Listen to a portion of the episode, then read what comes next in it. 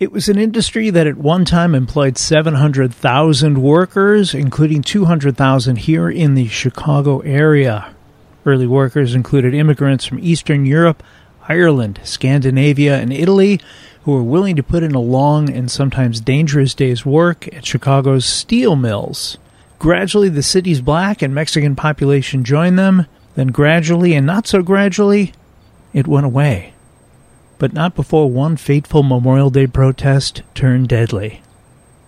I'm Tommy Henry, and this is the Chicago History Podcast.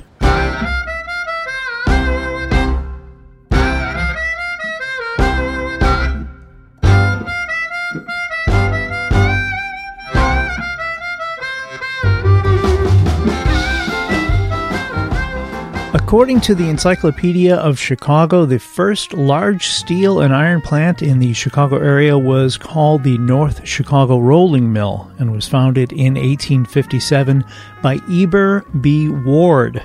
Ward, an owner of iron mines in the Lake Superior region, had made his fortune in shipping on the Great Lakes. Along with partners Stephen and Orrin Potter, Ward built the North Chicago Rolling Mill along the North Branch of the Chicago River about two and a half miles northwest of the city's center. As the need for steel increased, Ward and Company built another mill in 1880 on 73 acres of lakefront land near where the Calumet River and Lake Michigan meet on the city's southeast side. In 1889, the two plants of the North Chicago Rolling Mill Company became part of the new Illinois Steel Company, which merged several of the largest Chicago area mills into what was then the largest steel company in the world. In 1901, Illinois Steel became part of the even larger U.S. Steel.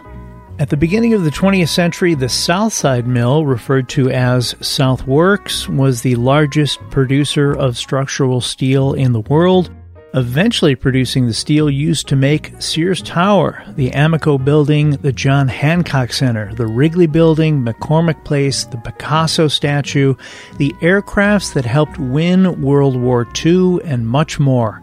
At its peak, the Southworks Mill employed 20,000 people.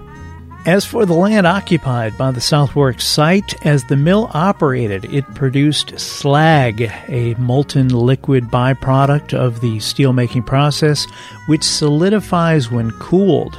That byproduct, slag, was then piled into the shallows of Lake Michigan at the edge of the factory grounds. This, of course, was long before there was an EPA to stop this practice.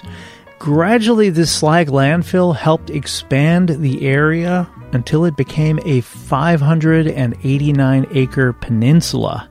That is a lot of slag. The entirety of the mill started at 79th Street and extended to 91st Street, one of many mills in that area. Throughout the history of U.S. steel plants, there have been worker strikes, including one that began in September of 1919 that shut down half the steel industry nationwide, including mills here in Chicago. While there were skirmishes reported during the various strikes, none have the notoriety of the strike of 1937, known as the Memorial Day Massacre.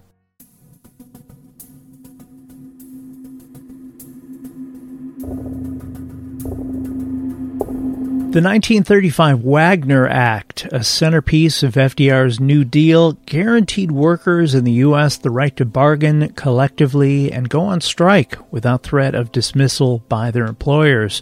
Of course, there are always going to be those employers who will choose to ignore these directives, and because Chicago after years of attempts to unionize, labor groups were informed in 1937 that U.S. Steel, part of the Big Steel Group, signed a union contract.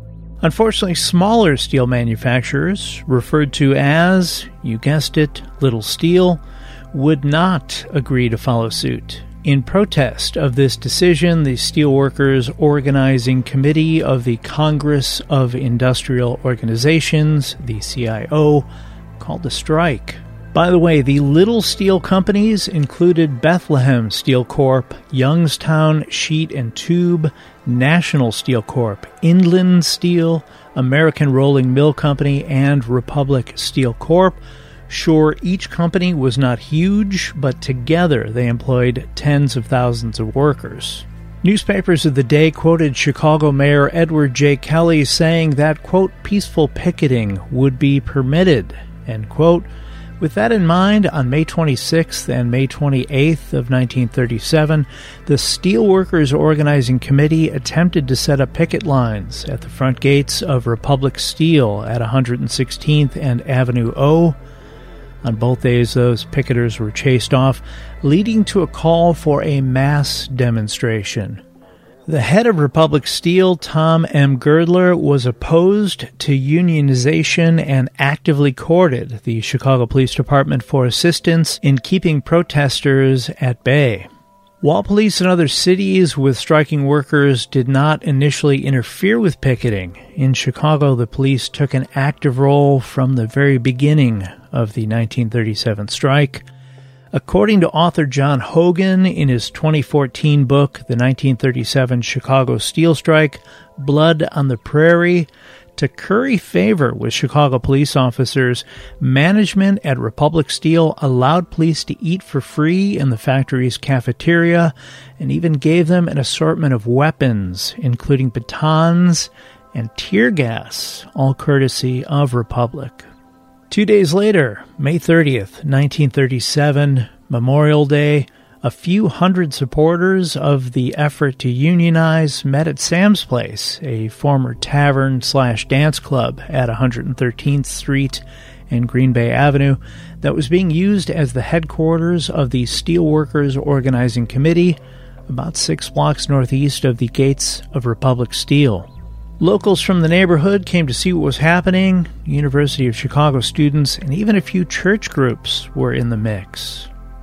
After a few speeches, the crowd headed out to Republic Steel. One of the women in the crowd was 31 year old Guadalupe Lupe Marshall, a Hull House social worker and mother of three who was researching Mexican workers in the labor movement. Upwards of 1,500 people, 15% of them women and children, marched on Republic's plant in Chicago armed with signs declaring their right to protest. Their goal was to set up a mass picket line at the plant and encourage the thousand or so men who remained at work inside to join them in securing a union contract. The marchers were met near the plant gate at about 4:30 p.m. by 250 plus members of the Chicago Police, those same police who had been fed and given weapons by the steel mill. Also at the event, various news photographers, including ones from the Associated Press and Worldwide News, and Otto Lippert, a Paramount News cameraman, there to film things. When the crowd got close enough, the police reportedly told them to disperse using choice words and threatened them with harm if they didn't leave. Mollie West, a young typographical Union Local 16 member, recalled the command addressed to her by police, quote, Get off the field or I'll put a bullet in your back. What happened next is still a little unclear. Some reports say a tree branch was thrown at police, some say a brick. Some say police fired a warning shot into the air. Some say nothing happened at all. And then. Police opened fire on the crowd. Tear gas canisters were sent into the mass of picketers. Lupe Marshall turned to see people lying on the ground, some bloodied, some not moving. The event that would come to be known as the Memorial Day Massacre had begun. The shooting only lasted 15 seconds, but approximately 200 rounds were fired. Police walked through the remaining crowd, swinging their clubs. Lupe Marshall was hit in the back of the head as she tried to flee. Police used billy clubs and hatchet handles supplied by Republic Steel to continue beating even those who were prone and not offering any resistance. They dragged dying men along the ground and threw them into a pile in paddy wagons without concern for further injuries these actions might cause. Police arrested dozens of people, including the wounded, at hospitals. Four men died that afternoon, six more in the days that followed. Of the ten who died, seven were shot in the back or the side. All but four of the 54 gunshot wounds were to the side or back. One victim was shot four times. The youngest who died was a 17 year old boy. In addition to those who died, 100 were injured, dozens by gunshots, a 10 year old boy was reportedly one of those shot. Numerous picketers were injured by blows that left dents in their skulls. Many of those injured were left with lasting disabilities. Initial newspaper reports claimed the police did not fire their weapons. 35 policemen reported injuries, notably no gunshot wounds, and only three required overnight hospital care. As for Republic Steel's president, Tom Girdler, after hearing the news about the Memorial Day massacre at the Chicago gates of his company, he expressed no contrition and offered no condolences. Trade unionists called the event the Memorial Day Massacre. Republic Steel and city officials called it the Republic Steel Riot. It's all in the phrasing.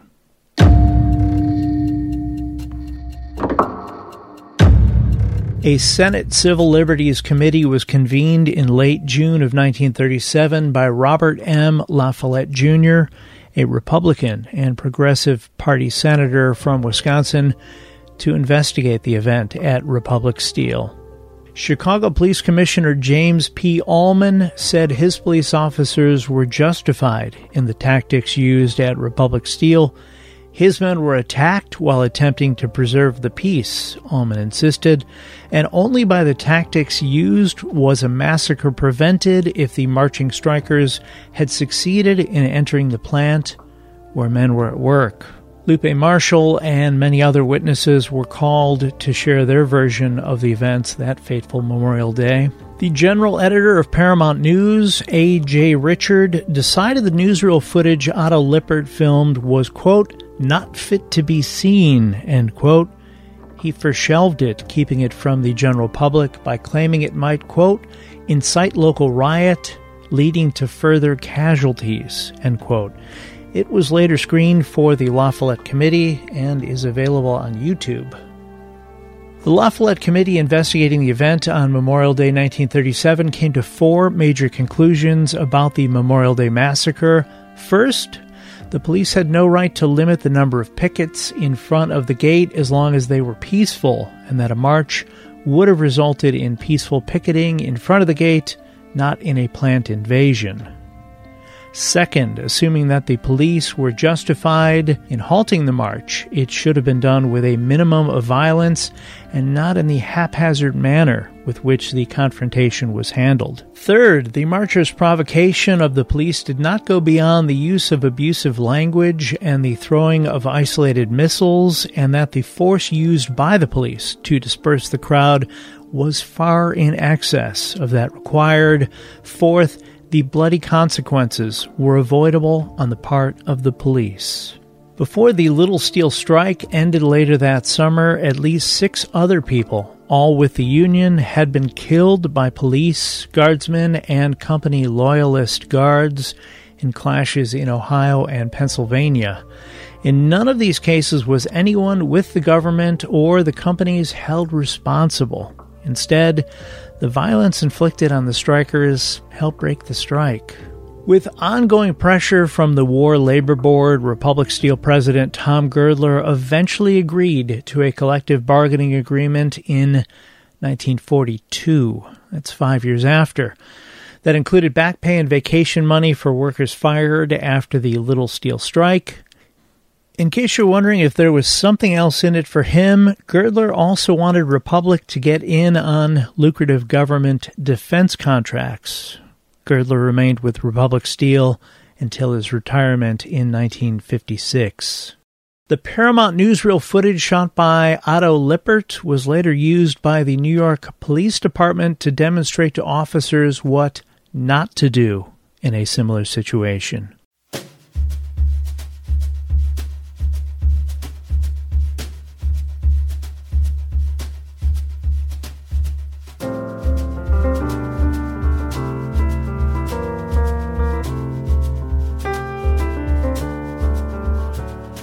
1948, when the U.S. population was 146.6 million, U.S. steel factories nationwide employed 700,000 workers.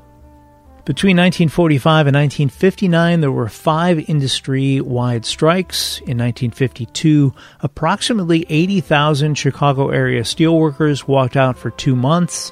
Seven years later, in 1959, an even more significant work stoppage occurred when tens of thousands of workers in the Chicago area joined 500,000 steelworkers nationwide in a four month strike. Starting in the 1970s and continuing into the 80s, the U.S. steel industry suffered a sudden collapse, which resulted in the loss of thousands of jobs. U.S. Steel and other American steel companies that still utilized older, less efficient plants failed to withstand the combination of a decline in demand and the rise of less expensive imported steel. This sudden decline in demand for American steel was crushing to the livelihood of employees in mills in the Chicago area and the communities near those mills. By 1977, U.S. Steel's Southworks employed less than 8,000 down from their normal workforce of 11,000 just before then.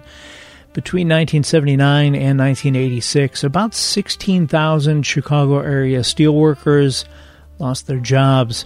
This sudden loss of jobs greatly affected southeast Chicago, a working class neighborhood that has struggled with disinvestment and population loss to this day, nearly 40 years later.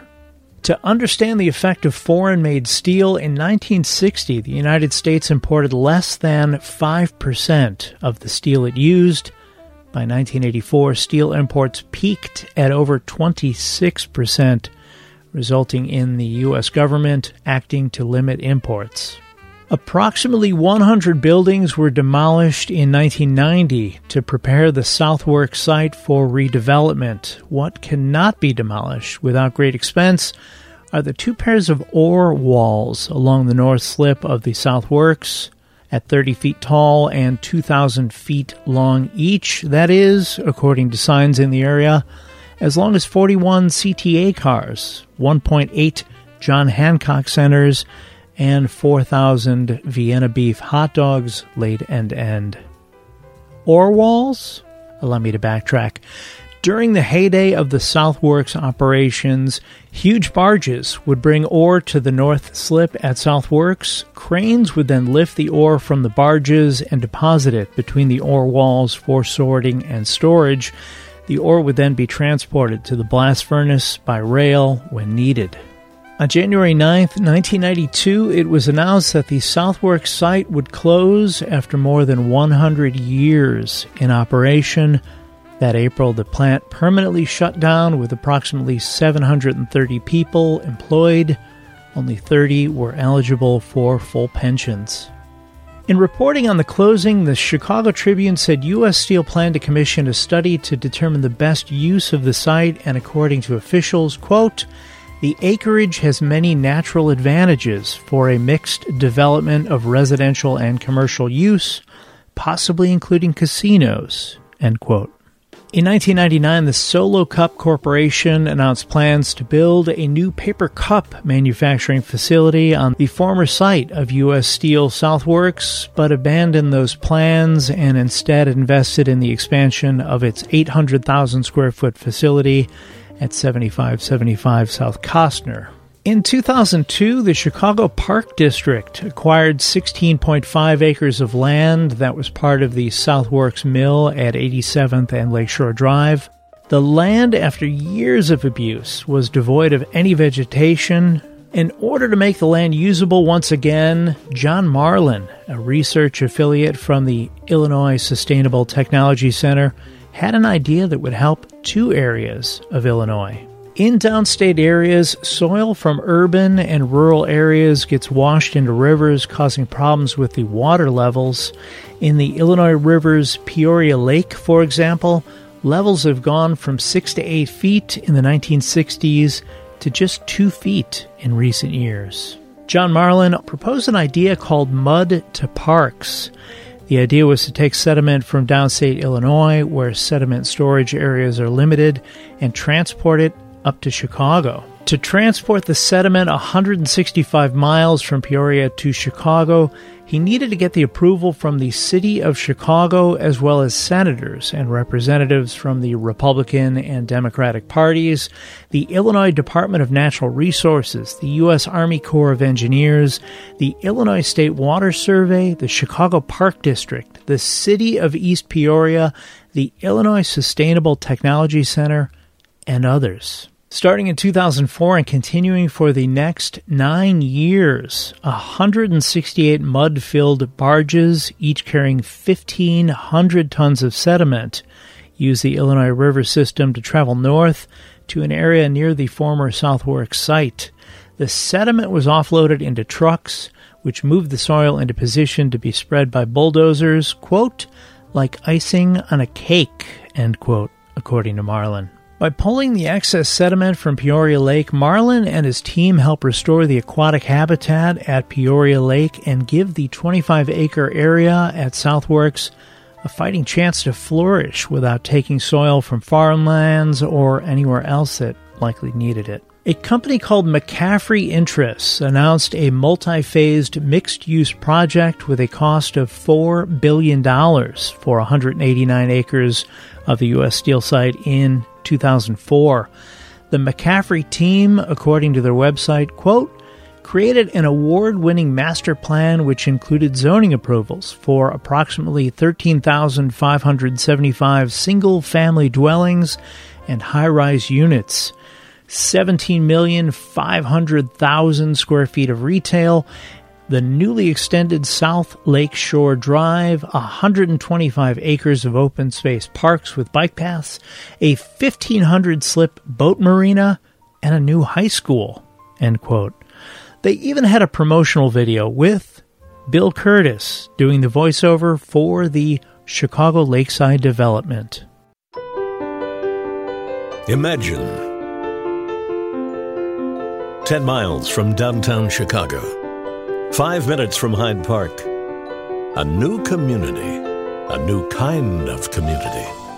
One of the problems quickly noted was the lack of access to downtown, which was somewhat remedied by Lakeshore Drive being extended two miles south directly to the development site at a cost of $64 million. In 2016, the McCaffery plan was abandoned when the company walked away without a single building being built.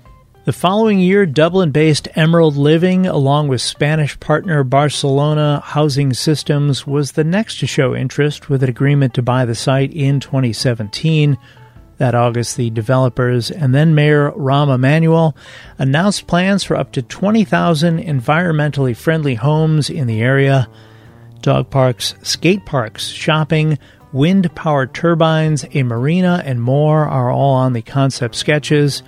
And yet, in May of 2018, Emerald Living also walked away from the project, which they were calling New Southworks, with a statement that hinted at, quote, environmental issues, end quote. In the first major use of the space formerly occupied at 83rd Street and the lakefront since U.S. Steel closed the site in 1992, a three day music festival called Dave Matthews Band Caravan was held in July of 2011. The grounds were cleared of 59 tons of rubble and other debris, and 13,000 cubic yards of wood chips were spread to create paths on the nearly 200 acres the show occupied. Approximately 100,000 people showed up with few difficulties. Of course, the guests who showed up at the former steel mill grounds in flip flops may have regretted that footwear choice. As for the portion of land covered over with the mud to park sediment, although it was officially named Steelworkers Park by the Chicago Park District Board of Commissioners in May of 2014, It wasn't until a rainy, unseasonably chilly day in May of 2015 that more than 100 people gathered at the site of the former U.S. Steel Southworks at 87th Street for the dedication of the 16.5 acre Chicago Park. In attendance was then Mayor Rahm Emanuel and many from Chicago and Indiana who worked at area steel mills and were also union members. Unveiled at the event that day was a sculpture by Southeast Side artists Roman Villarreal and Roman DeLeon that greets visitors at the entrance to Steelworkers Park. That sculpture depicts a steelworker with hard hat, goggle, lunch pail, and all, standing with his wife, their son with the family dog, and their daughter, who is holding a doll. The plaque under the sculpture, titled Tribute to the Past, reads To all the Union men and women and their families who shared the steel dreams. Added to Steelworkers Park in April of 2018 are three Calumet steel artifacts. The largest is a 26 ton blast furnace bell that, along with the 14 ton small bell, were once used at the former Acme steel blast furnace at 107th and Burley. These two pieces helped evenly distribute iron, coke, and limestone into the furnace and seal everything off without a loss of heat or gases. The third artifact on the site is an ingot mold pattern once used at the former Bethlehem Steel facility in Burns Harbor, Indiana. Three months later, a climbing wall opened, utilizing the ore walls with climbing routes that offer top roping, auto belays, and bouldering.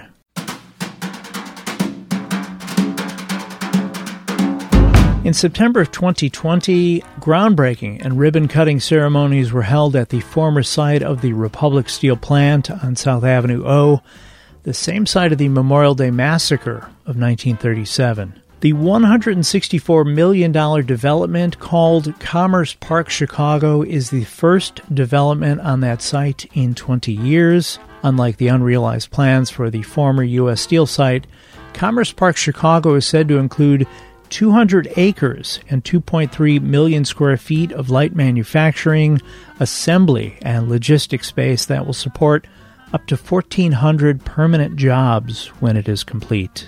Also near the Commerce Park Chicago site is an adjacent 155 acre campus. Ford is leasing the first building on that site, a 360,000 square foot, 32 acre development at 121st and Avenue O to support its nearby factory.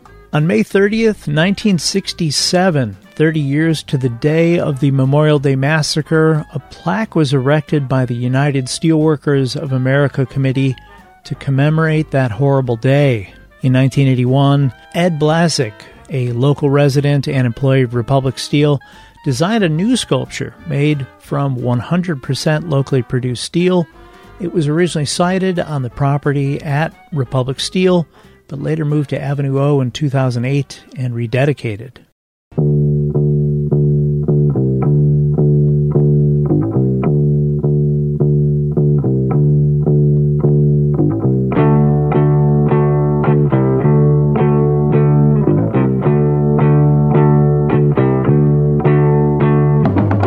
Thanks for listening to today's episode about Chicago Steel and the Memorial Day Massacre.